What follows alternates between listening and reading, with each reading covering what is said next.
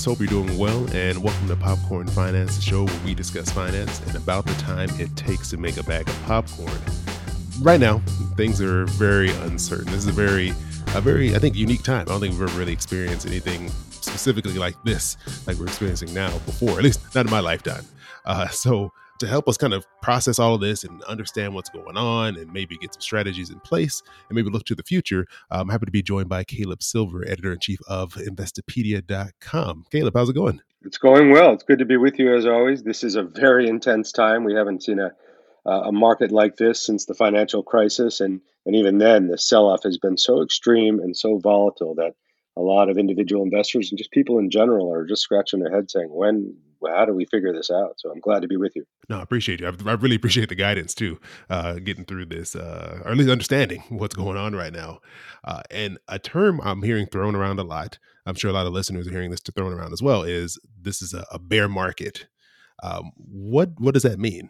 Well, a bear market traditionally means when stock prices or indexes or any security falls twenty percent from its most recent high. So most recent highs for the U S stock market were just uh, in mid-February. Markets have fallen twenty-five, thirty percent since then. So we have fallen into bear market territory. And that is just a steep decline in asset prices. And this has been a very sudden one, brought on obviously by the coronavirus and the economic impacts that it's going to bring. Yeah, I mean, this has been, I mean, it's been intense. I, I think that feels like a good word to use for uh, what's going on with the stock market right now. It's been intense. It's been volatile. And on Wall Street, they say it's been face ripping and that it's ripped your face off. But, you know, the, there are very serious economic circumstances that are coming down the pipe that are going to, a lot of Americans are going to be challenged with. So we have to brace ourselves for that. And we got to be there to help others because they will need us. Oh, yeah. No, definitely. Definitely. And for people who are just trying to kind of wrap their mind around what's going on and why the market is reacting the way it is, um, do you, is there a way to kind of explain this, I guess, easily for someone as to why the markets, the stock market is dropping in, you know, such a quick fashion? Sure. I will start with some very basics about human nature. And we are driven as humans by fear and greed. And when stocks are in a bull market and they're raging and asset prices keep rising, you could just say we're overly greedy. When stock prices are in this very aggressive decline in volatile times, people are fearful, and stock prices always react into the, ex- into the extreme. But from a technical level, stocks, which are basically fractions of companies, pieces of companies, are valued on the future profitability of a company. So they're what, valued on what we call price to earnings ratio. The price of the stock should be based on its future earnings. It's a bet on the future.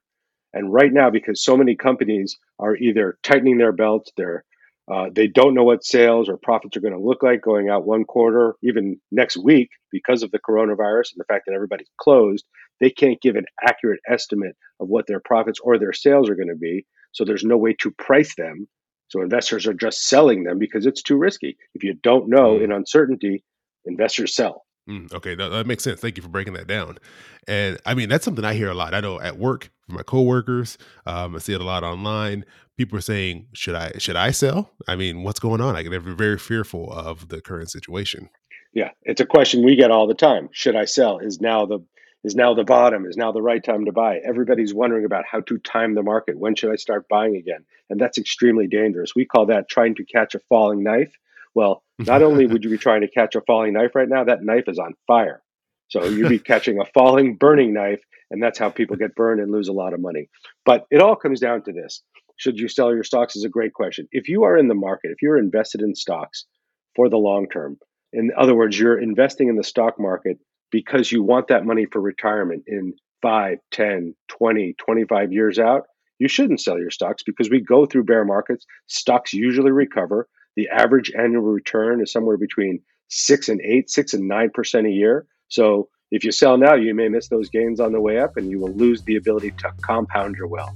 So it's very dangerous to, to sell when stocks are falling because you don't know where that bottom is and you don't know when they're going to start rising again.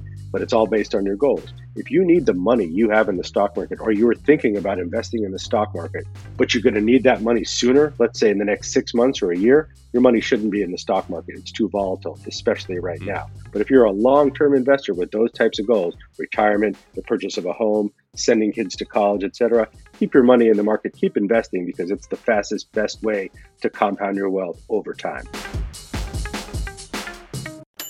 Your boy keep it poppin' like Mary Poppins.